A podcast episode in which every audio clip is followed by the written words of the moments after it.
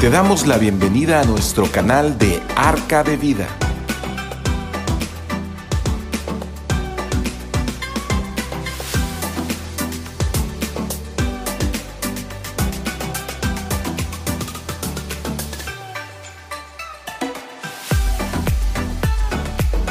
Hola, buenas tardes. Buenas tardes para todos los que nos ven por las redes sociales. Muy buenas tardes. Muy buenas tardes aquí a los que estamos aquí presentes.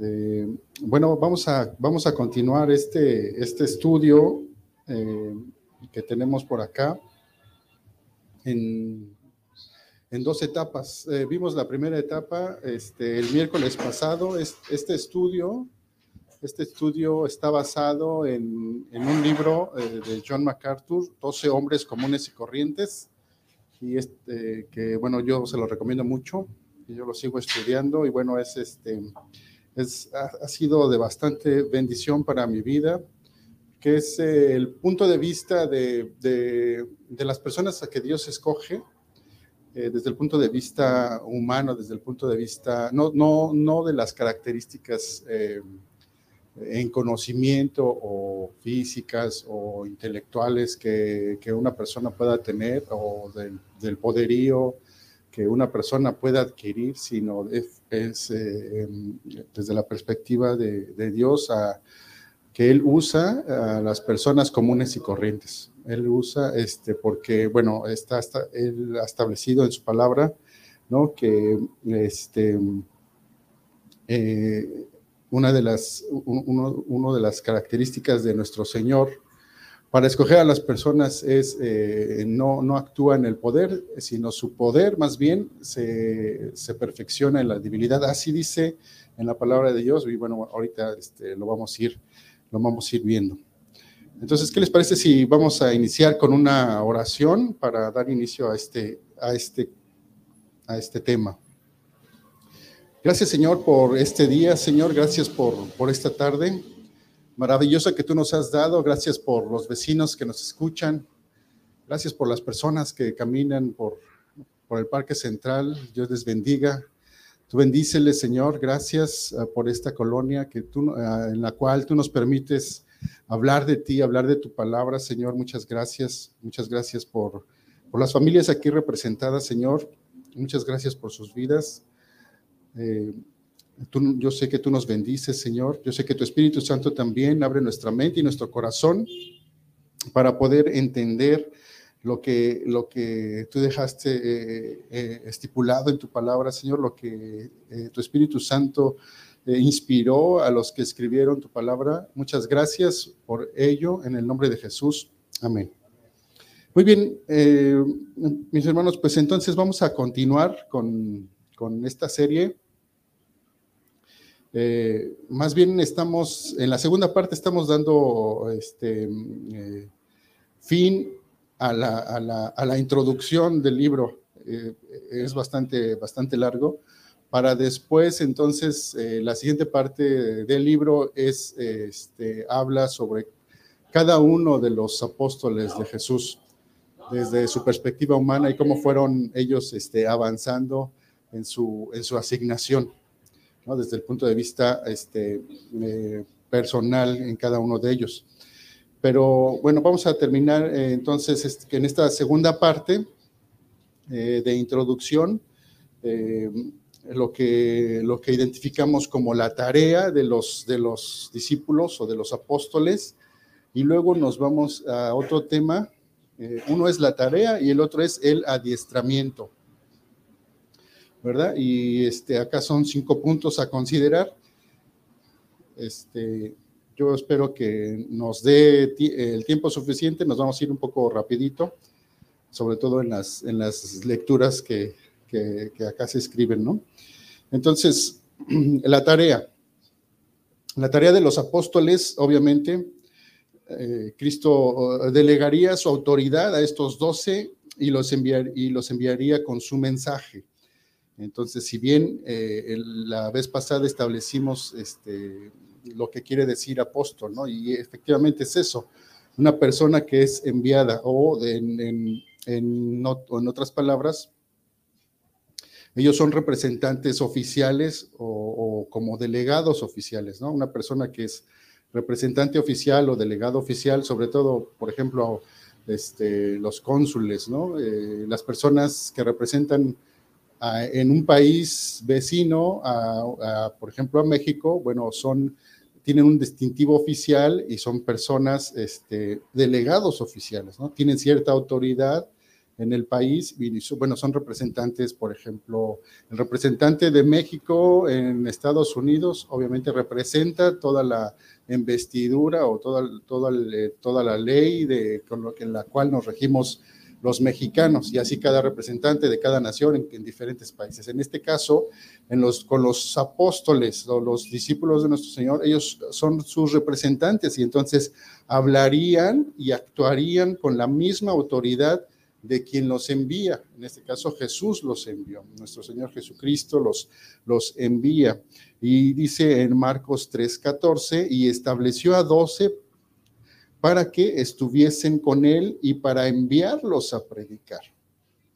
¿No? Entonces, eh, dos cosas aquí importantes, ¿no? en Marcos, estamos Marcos 3:14, y estableció a doce para que estuviesen con él y para enviarlos a predicar. Entonces vamos a notar este proceso.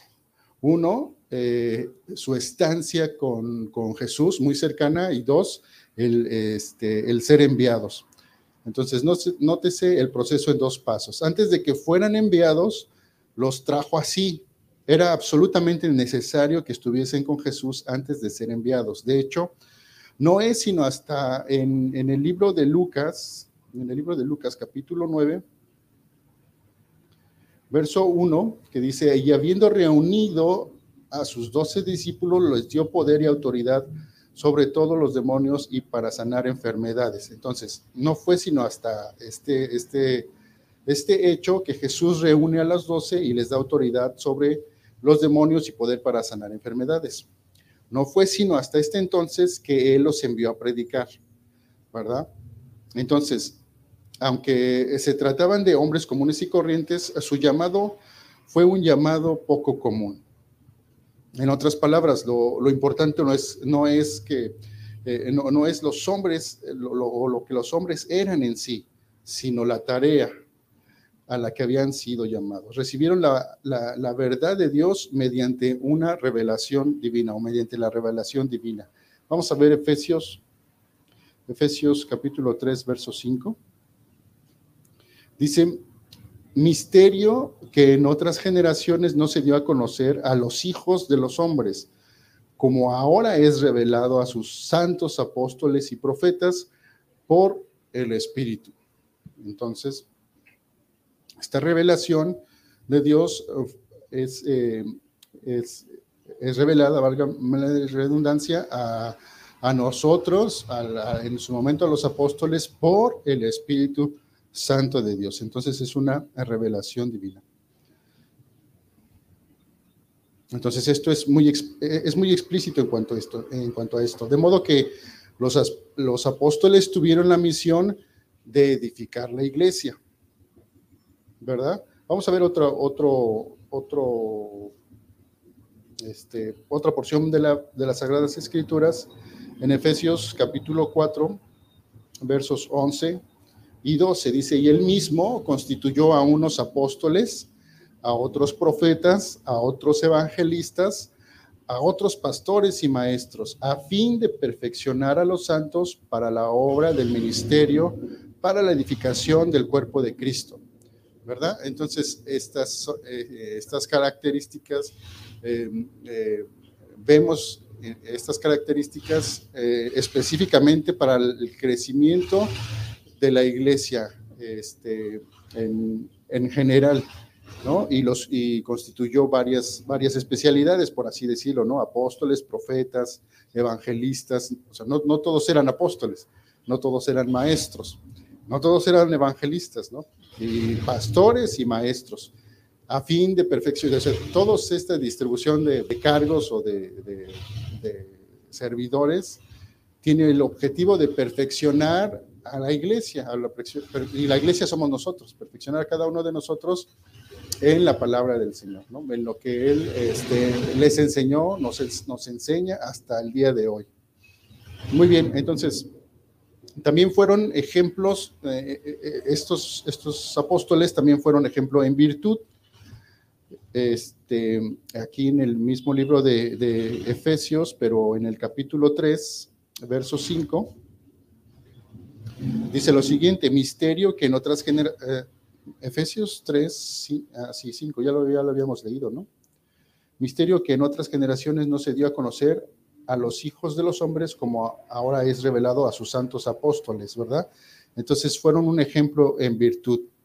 Ellos establecieron un modelo para la santidad y la, y la verdadera espiritualidad.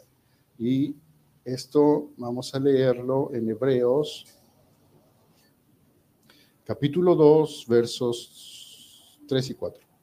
Entonces, ¿cómo escaparemos nosotros si descuidamos una salvación tan grande? Pregunta el apóstol la cual, habiendo sido anunciada primeramente por el Señor, nos fue confirmada por los que oyeron, esto es, los apóstoles, los, discípulos del Señor. Hasta el día de hoy lo seguimos escuchando, testificando Dios juntamente con ellos con señales y prodigios, ¿verdad? Y diversos milagros y repartimiento del Espíritu Santo según su voluntad. Muy bien, entonces ellos son, em, eh, ellos establecieron un, modelo para la santidad y la verdadera espiritualidad. Muy bien. Eh, entonces eso es con respecto a,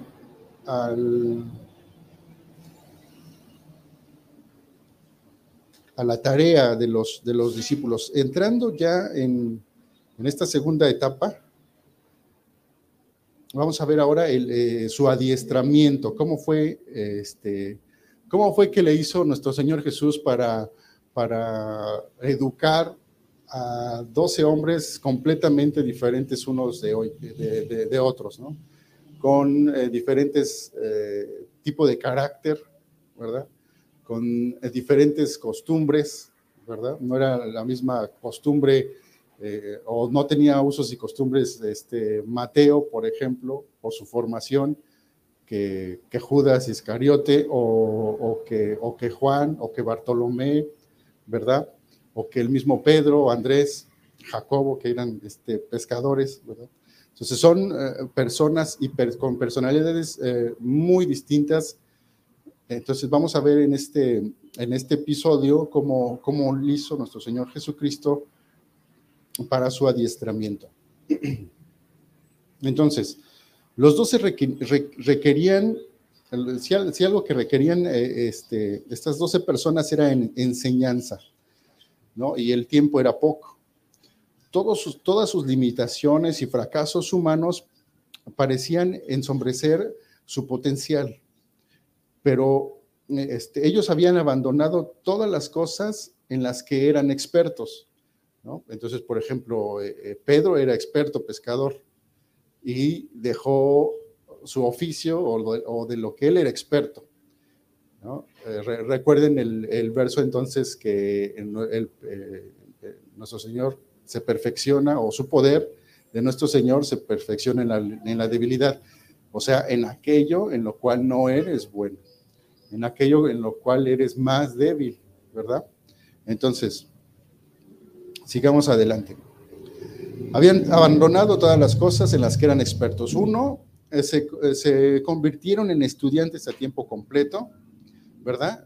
Este, ya lo habíamos visto la, vez pasada, eh, su llamado a salvación, aprendices, y luego fueron discípulos, ¿verdad? Número dos, tenían constantemente ante ellos el ejemplo de Cristo. Entonces, si, es, si hay algo este, tan importante para el aprendizaje es el ejemplo o el testimonio, ¿verdad?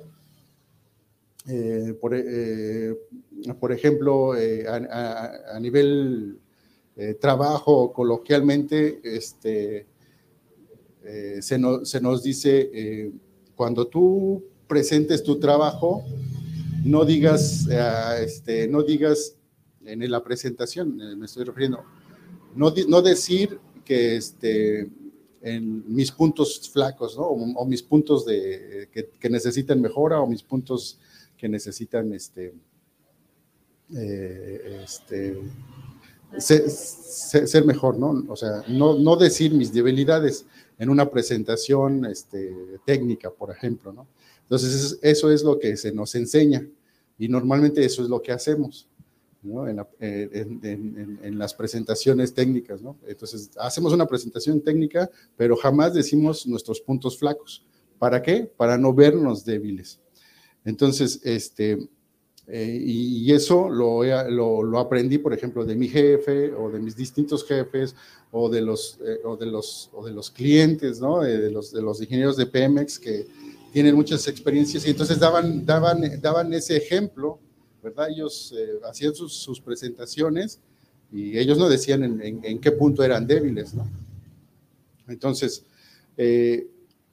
por ejemplo, otro, otro ejemplo de esto es este, los, los, los niños, nosotros cuando somos, somos pequeños y vamos creciendo, pues normalmente nosotros adoptamos, adoptamos el modo de ser de nuestros padres, ¿no? Por ejemplo, yo recuerdo hace muchos años que mi hijo Abdiel me veía salir a trabajar y como yo siempre he usado este, máquina portátil, entonces en las mañanas me veía que me arreglaba, me vestía, metía mi computadora a la mochila, me ponía la mochila y me iba a trabajar. Y entonces él adoptó de manera ah, de, juego eso, ya me voy a trabajar, mamá, le decía a Miriam, mi esposa, y entonces agarraba su mochila, metía ahí su, su, cuaderno, sus lápices y eso, cerraba su mochila. Y... Entonces él aprendió eso por mi testimonio, por verme a mí, ¿verdad? Entonces él si, hay algo que, este, que ayuda mucho al aprendizaje o al proceso del aprendizaje, es el testimonio del maestro, ¿verdad? Entonces, así, así es como, como, como decimos aquí en el, en, el, en el punto número dos, tenían constantemente, los discípulos, ellos tenían el ejemplo de Cristo.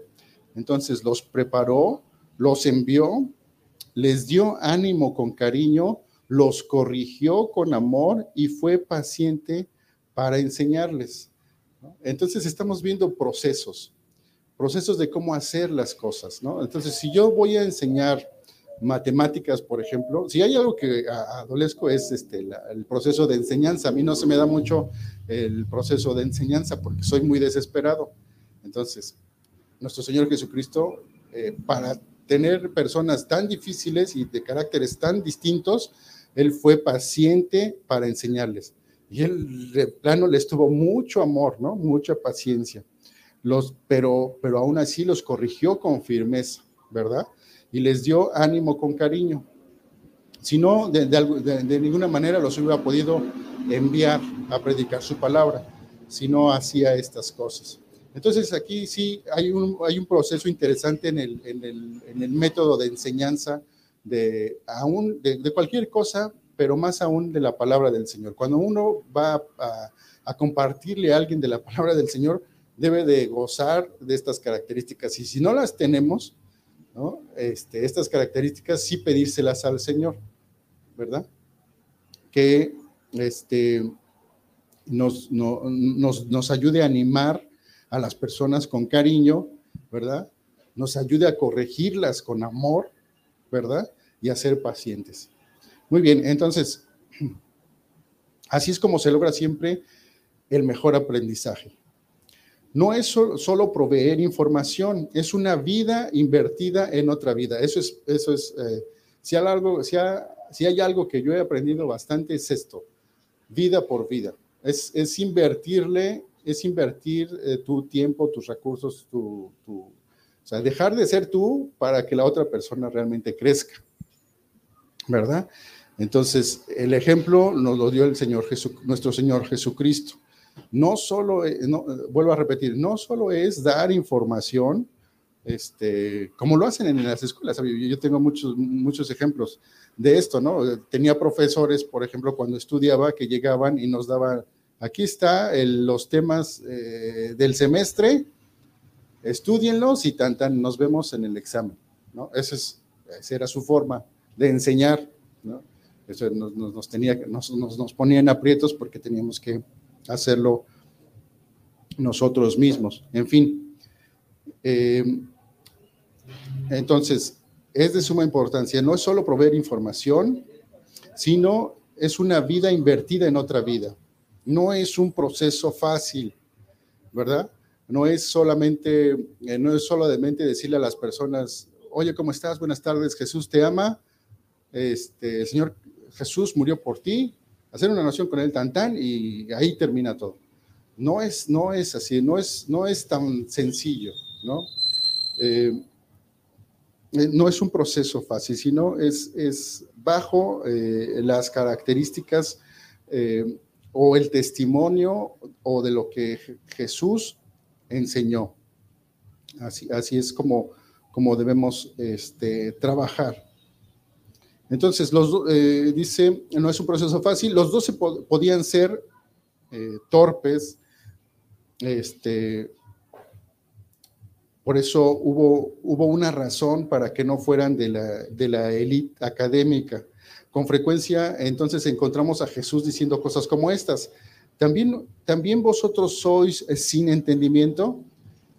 Una pregunta, en una parte de la, de la Biblia, ahorita lo vamos a leer. O otra pregunta, ¿no entendéis aún? Vamos entonces a Mateo, capítulo 15. Mateo, capítulo 15, verso 16 y 17. Dice, Jesús dijo, ¿también vosotros sois sin entendimiento? El, perdón, el 15, respondiendo Pedro le dijo, explícanos esta parábola. Jesús dijo, ¿también vosotros sois aún sin entendimiento? ¿No entendéis que todo lo que entra en la boca va al vientre y es desechado en la letrina?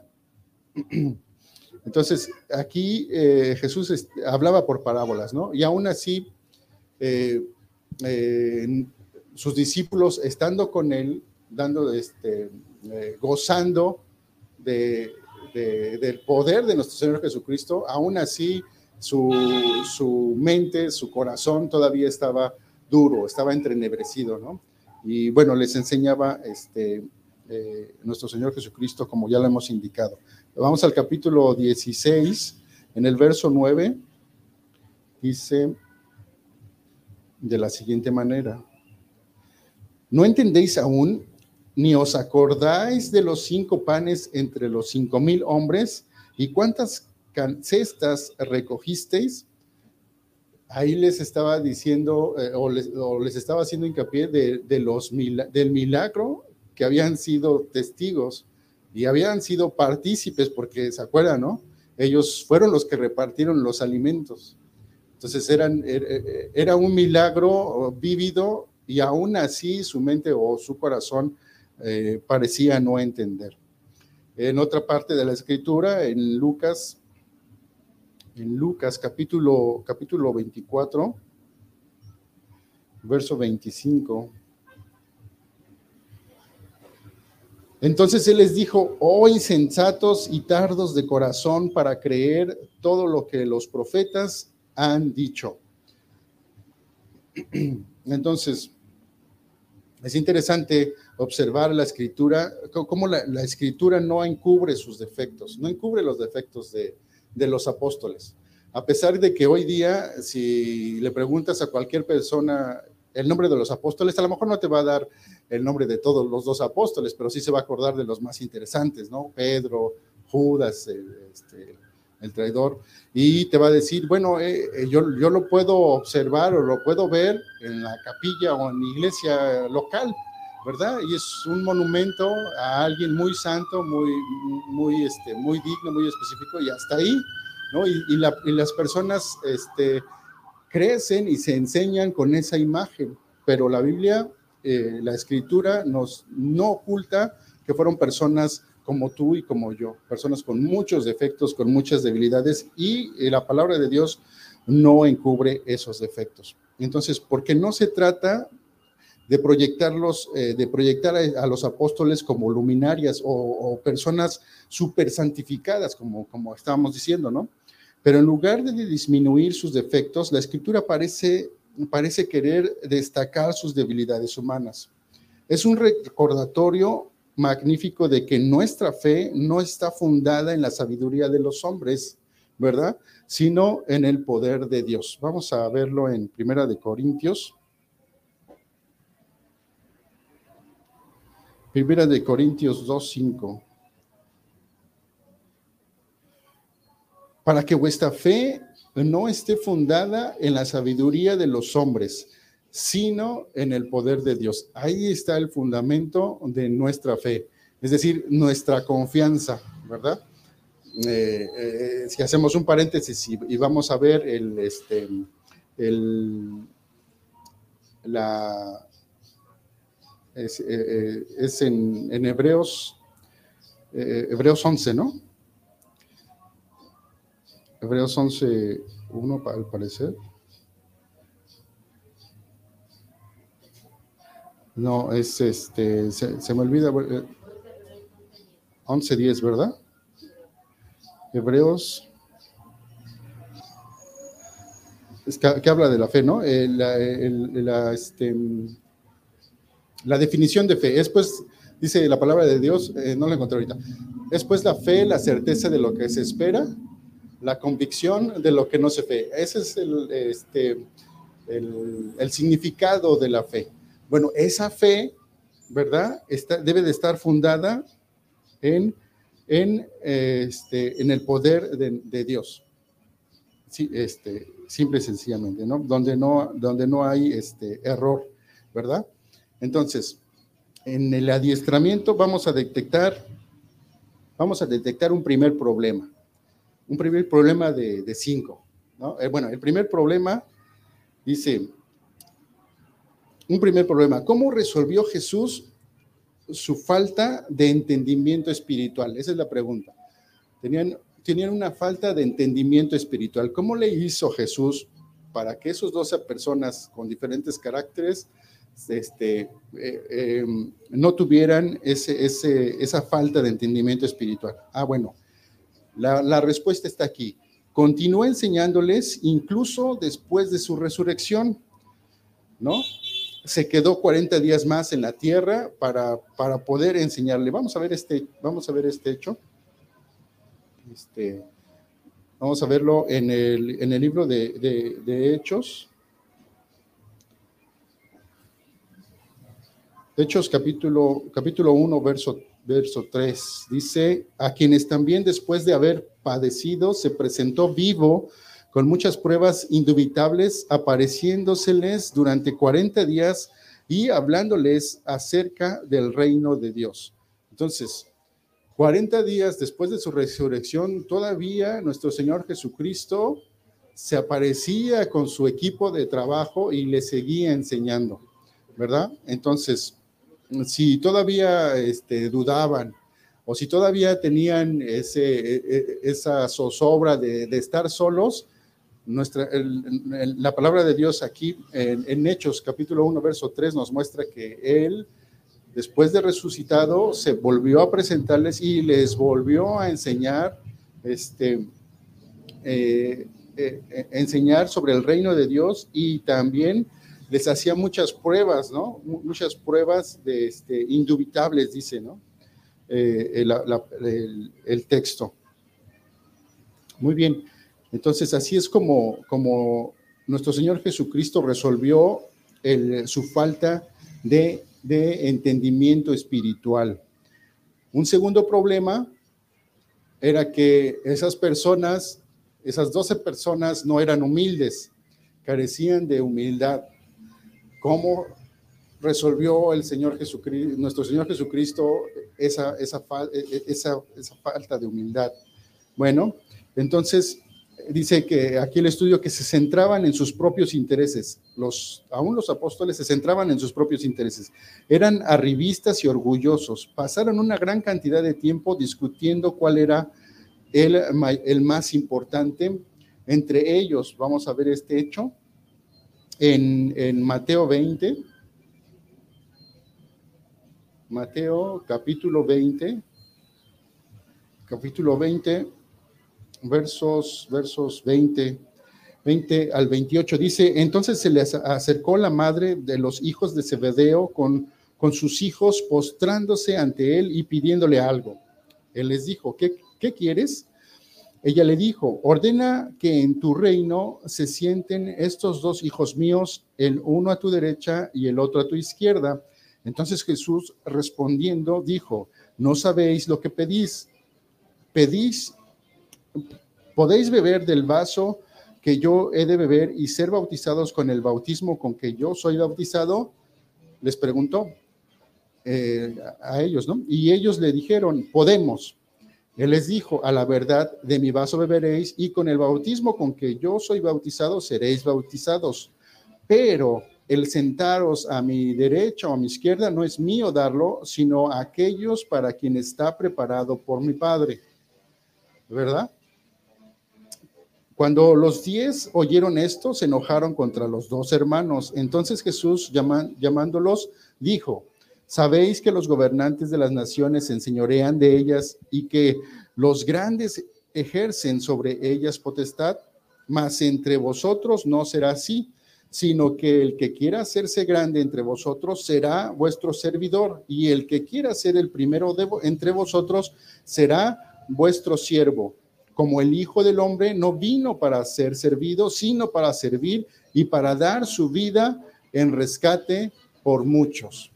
Entonces, esa es eh, una gran, gran enseñanza acá, escrita de parte de nuestro Señor Jesucristo, como sus características antes dichas, ¿no? Eh, los corrigió y les, les enseñó con amor y paciencia para la, la barbaridad que estaban diciendo, ¿verdad? Y les dijo, sí, sí, efectivamente, van a ser bautizados con el Espíritu con que yo soy bautizado. Y también van a compartir los padecimientos que yo voy a padecer. Eso es eh, beber del vaso del que, de que nuestro Señor Jesucristo bebe, ¿verdad? Entonces, pero eh, el, el, la, la posición no, no, no, dependía de él. La posición es solo de eh, nuestro Padre Celestial, ¿verdad? Dar, una posición eh, especial. Y bueno, también lo vemos en eh, ese mismo hecho en Marcos 9:33 y al 37. Lucas, ¿cómo andamos de tiempo? Sí, vamos a, vamos a, vamos entonces, Marcos 9:33. Mateo, Marcos, capítulo 9 versos 33 al 37. Dice, llegó a Capernaum y cuando estuvo en casa les preguntó, ¿qué disputáis entre vosotros en el camino? Mas ellos callaron porque en el camino habían disputado entre, entre sí quién iba a ser el mayor. Entonces él se sentó y llamó a los doce y les dijo, si alguno quiere ser el primero, será el postrero de todos y el servidor de todos. Eso es hasta el 37. Y todo, y tomó a un niño y lo puso en medio de ellos y tomándole en sus brazos le dijo, el que reciba en mi nombre a un niño como este, me recibe a mí, y el que a mí me recibe, no me recibe a mí, sino el, al que me envió, ¿verdad? Es decir, a nuestro Padre Celestial, ¿no? Le, le recibe. Ok, ahí está otro hecho de que gastaban bastante tiempo empezar, en, en, pensar, bueno, yo, yo soy el, no sé, eh, me, quiero imaginar, yo soy Pedro, el más viejo de todos, eh, yo soy el líder, eh, yo soy el más importante, ¿no? Bueno, pero ahí estaba también este, Felipe, ¿no? Ahí estaba también Andrés, ¿no? Que a lo mejor le disputaban ese cargo, ¿no? Entonces, imagínense ustedes, este, se olvidaron del, trabajo y de los milagros que estaban, que, estaban viviendo, ¿no? Y empezaban a ver quién era el más importante. Entonces, es una enseñanza tremenda de parte de nuestro Señor con, el problema que tenían ellos de humildad, ¿no? Y lo atacó así. Bueno, si quieres una posición este, de, de prominencia, necesitas, necesitas humillarte, ¿no? Necesitas primero entender cómo es el, ese es el servicio, ¿no? Eh, a, lo mejor a ti te gusta decir qué hacer, ¿no? Pero no te gusta este, eh, ir, ir y hacerlo, ¿no? No te gusta la iniciativa de hacer las cosas. Eso es humildad, ¿no? E, eso es, no, y se aplica en, todo aspecto de, de, la vida, ¿no? No nada más en la vida este, religiosa o en la vida de, enseñanza bíblica, ¿verdad? También se aplica en, en, en, la, en la vida secular, ¿no? Este, ok, entonces, eh, y nos falta otra, otra cita en Lucas, no, no lo hemos visto, 9, capítulo 9, verso 46. Dice entonces entraron en discusión sobre quién de ellos sería el mayor. Y Jesús, percibiendo los pensamientos de sus corazones, tomó a un niño y lo puso, lo puso junto a sí. Y le, eh, eh, es el verso 47 hasta 48. Bueno, eso es solamente el verso 46, ¿verdad? Pero aquí lo interesante es, eh, lo que dice Lucas es que Jesús percibiendo sus pensamientos de sus corazones, es decir, Jesús sabía, sabía de qué pie cojeaban a los que él escogió. Y como tú y como yo, que le hemos recibido en nuestro corazón, es decir, hemos aceptado pertenecerle. Él nos escogió, Él nos vio a nosotros primero, ¿verdad? Entonces estamos en la misma posición que los discípulos. Él conoce también lo que hay en nuestro corazón y en nuestros pensamientos. Muy bien, entonces, el mismo Jesús, siendo, siendo él mismo ejemplo de humildad, le lavó los pies, les enseñó a ser siervos, se humilló a sí mismo aún hasta la muerte de cruz. ¿No? Y ahí va este, eh, hacia donde eh, hacia donde ellos tenían, iba, Dios mostraba el camino y obviamente sus seguidores, sus discípulos iban a recorrer el mismo camino.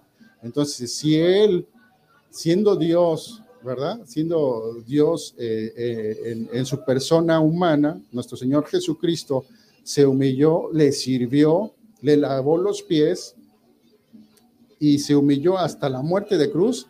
Bueno, obviamente sus discípulos y todos los que, los, los que coincidimos con la enseñanza de Jesucristo, vamos por ese camino. Bueno, entonces, número tres, este, porque si no nos va a alcanzar el tiempo. Número tres, carecían de fe.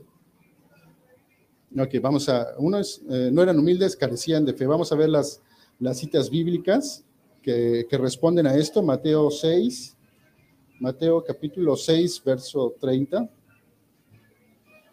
Dice, Dice así, y si la hierba del campo que hoy es y mañana se echa en el horno, Dios no la viste así, ¿no hará mucho más a vosotros hombres de poca fe? En ese mismo libro, pero en el capítulo 8, versos 26, dice de la siguiente manera. Verso 26, ah, déjame llegar, déjame llegar. Dice, y él les dijo, ¿por qué teméis, hombres de poca fe? Entonces levantándose reprendió a los vientos y al mar y se hizo gran bonanza. ¿No? Ahí está, les, les está indicando su falta de fe. En el, en el capítulo 14, en el, en el capítulo 14 de, de, de Mateo, vámonos hasta el 14. Pero en el verso 31.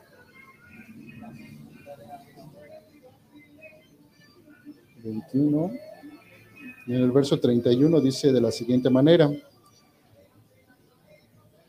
Al momento Jesús extendió la mano, asió de él y le dijo, hombre de poca fe, ¿por qué dudaste? Está refiriéndose a Pedro, ¿verdad? Este, cuando se está hundiendo en el mar. Tanto era eh, eh, de manera general su falta de fe a los doce discípulos, como personal a cada uno, ¿no? Aquí lo vemos en Pedro. En el, ahora vamos al capítulo 16 de, ese, de este mismo libro. Al capítulo 16, pero el verso 8. Dice, y, entendiéndolo, entendiéndolo Jesús le dijo, ¿por qué pensáis dentro de vosotros, hombres de poca fe, que no tenéis pan? Los describe como hombres de poca fe, ¿no? En, eh, en, Marcos, por ejemplo, en el, en el, libro de Marcos capítulo 4, verso 40, les pregunta, ¿cómo no tenéis fe? ¿No? Y después de, su resurrección, les reprocha y les reprochó, dice, ah, bueno, esa, esa, cita está en Marcos 16, 14, dice, y les reprochó su incredulidad y dureza de corazón. Bueno, entonces, ¿cuál fue el remedio que Jesús aplicó para su falta de fe? ¿No? Ya hemos visto las características de que si tenían falta de fe, sí, ¿no? De que si se hundían, porque no saben, imagínense, un pescador, Pedro, no saber nadar, eh, eh, resulta un poco, bueno, tenía falta de fe, ¿verdad? Este, y, en todas estas citas, tanto de manera personal como de manera grupal o, general, se les indica su falta de fe. ¿Cómo le hizo nuestro Señor Jesucristo o cómo aplicó? ¿Cómo fue su remedio que aplicó para su falta de fe? Bueno, dice acá el estudio que siguió haciendo milagros y hechos portentosos en presencia de sus discípulos, de modo que la fe de ellos pudiera ser fortalecida. Vamos a verlo. Juan 20.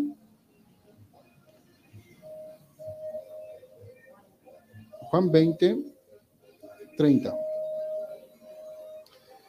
Verso 30 dice, hizo además Jesús muchas otras señales en presencia de sus discípulos, las cuales no están escritas en este libro.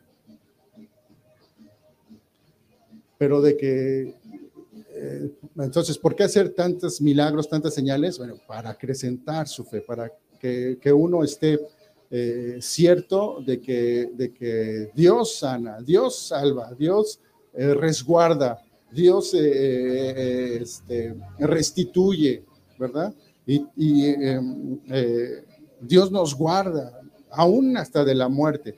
Dios me ha guardado de la muerte, Dios ha sanado mi cuerpo, ¿verdad? Porque, eh, digamos, cuando era chico, yo me acuerdo, mi, mamá o mi, familia no tenían ni, dinero para el doctor, ¿verdad? Y como, bueno, no, no tenían un trabajo formal mi mamá, pues no teníamos seguro social.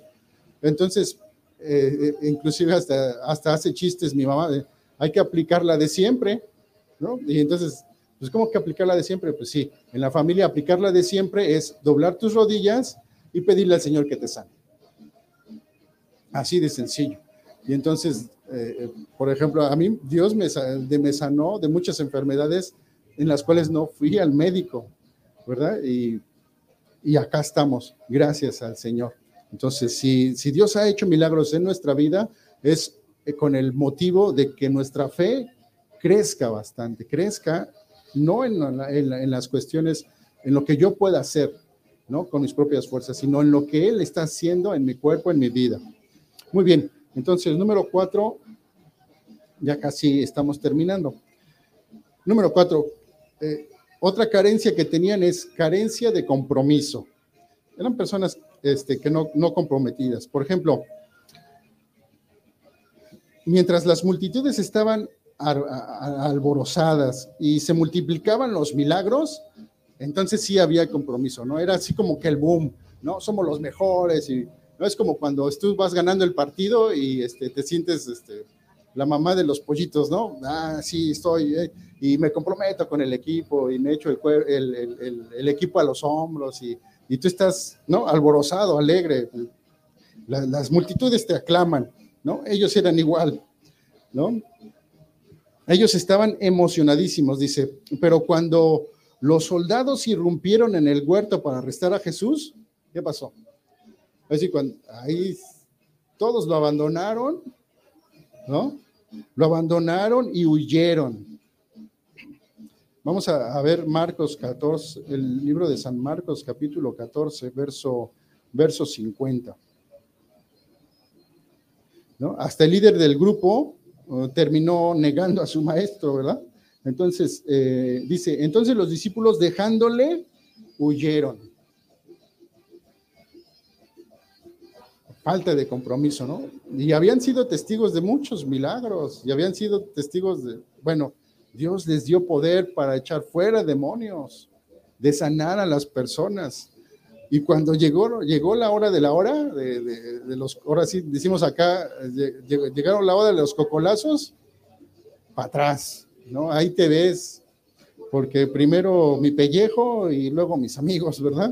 Entonces así eran los discípulos igual que nosotros. El líder del grupo terminó negando a su maestro.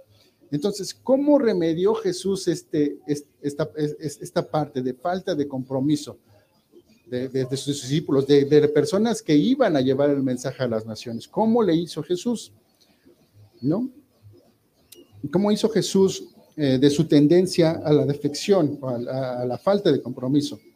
Bueno, lo que hizo fue intercedió por ellos en oración Vamos a, eh, en, más bien ahí explica, en, no lo vamos a leer todo, pero en Juan 17 explica todo ese hecho.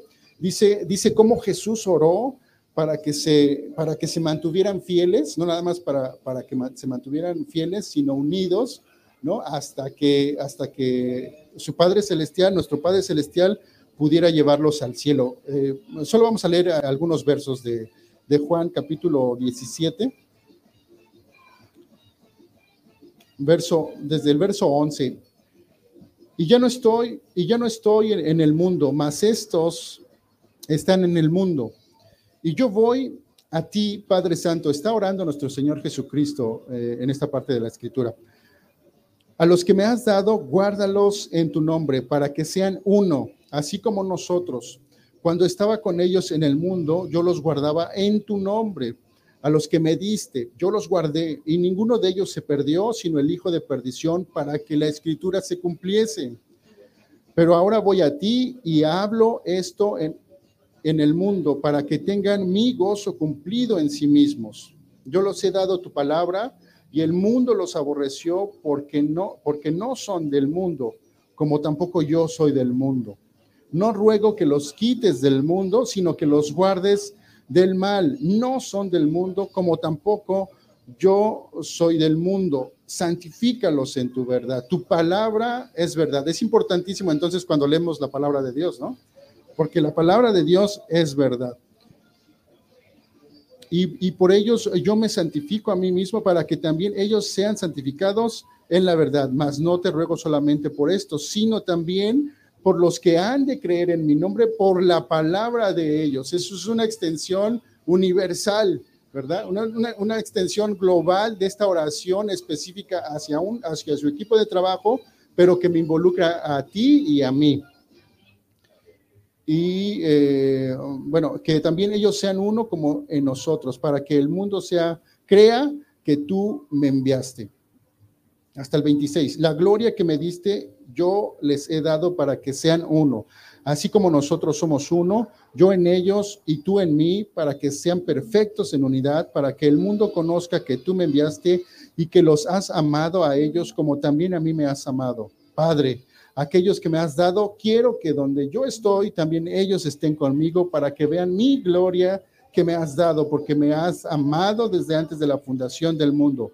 Padre justo, el mundo no te ha conocido, pero yo te he conocido y estos han conocido que tú me enviaste y les he dado a conocer tu nombre y lo daré a conocer aún para que el amor con que me, ha, me has amado esté en ellos y yo en ellos. Tremenda palabra, mis hermanos. Gracias a Dios por su palabra. Eh, y finalmente, el, el punto número cinco carecían de poder ¿ah? eh, eh, los discípulos. En, sus propias fuerzas aún eran débiles e indefensos, especialmente cuando tenían que enfrentar al maligno o al enemigo, ¿verdad? su falta de fe los inhabilitó para manejar el poder que estaba a su disposición.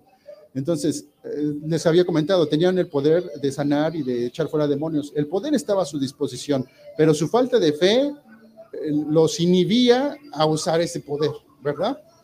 Entonces, ¿cómo le hizo Jesús para remediar esta deficiencia?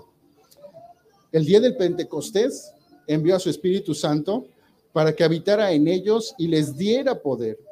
Así se los prometió. Hechos 1.8. Dice la palabra de Dios eh, en Hechos 1.8, es una promesa de nuestro Señor para, para ellos. Dice, pero recibiréis poder cuando haya venido sobre vosotros el Espíritu Santo y me seréis testigos en Jerusalén, en toda Judea, en Samaria y hasta lo último de la tierra. Carecían de poder, pues ahora no más, ¿no? Esperaron la promesa de nuestro Dios.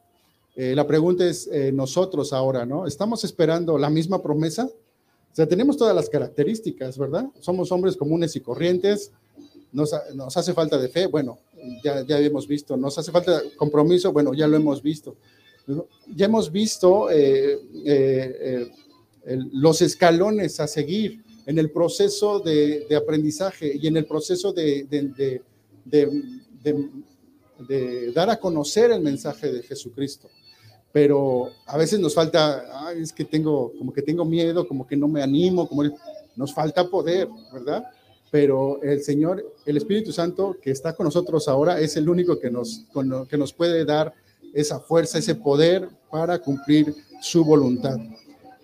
Nos sentimos inclinados a mirar a este grupo con todas sus debilidades y a preguntarnos por qué Jesús no escogería una clase diferente de hombres, ¿verdad?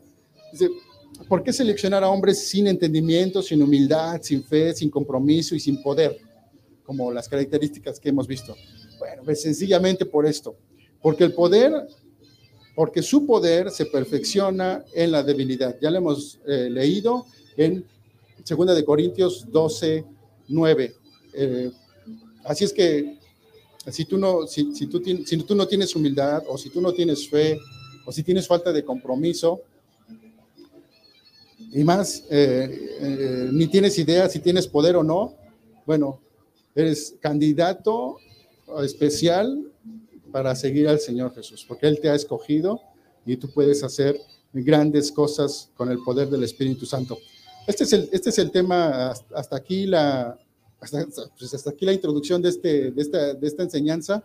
Eh, a lo mejor el próximo, el próximo miércoles, no se lo pierdan, vamos a seguir hablando de esto, pero, pero específicamente de alguno de los discípulos. Este, eh, aquí tenemos 12, 12 sermones a, que analizar bajo, la bajo cada una de sus perspectivas, ¿no? Entonces vamos a darle gracias a Dios por, por esta enseñanza, mis hermanos. Gracias Dios por tu palabra. Gracias Señor por, por poder eh, ver y aprender de cómo tú hiciste con, con, los hombres que tú escogiste, Señor. Asimismo, yo creo que tú lo haces conmigo y yo creo que tú lo haces con las personas aquí, que, que, han venido aquí y que tú lo puedes hacer con cualquier persona, Señor. Muchas gracias por tu palabra, muchas gracias porque tu Espíritu Santo nos da ese poder para conocer y entender tu palabra y poder llevarla a cabo en todas las tareas de, mi vida, Señor. Muchas gracias. Gracias, Señor, por este mensaje. Te doy gracias por los, mis hermanos que están conectados. Gracias por, por sus familias. Gracias por sus vidas, Señor. Gracias por las, las, familias aquí representadas también, Señor. Los, los bendecimos en el nombre de Cristo Jesús. Amén. Pues muchas gracias, mis hermanos, por, por estar acá. Muchas gracias, mis hermanos que se conectaron y que están en línea. Que Dios les bendiga.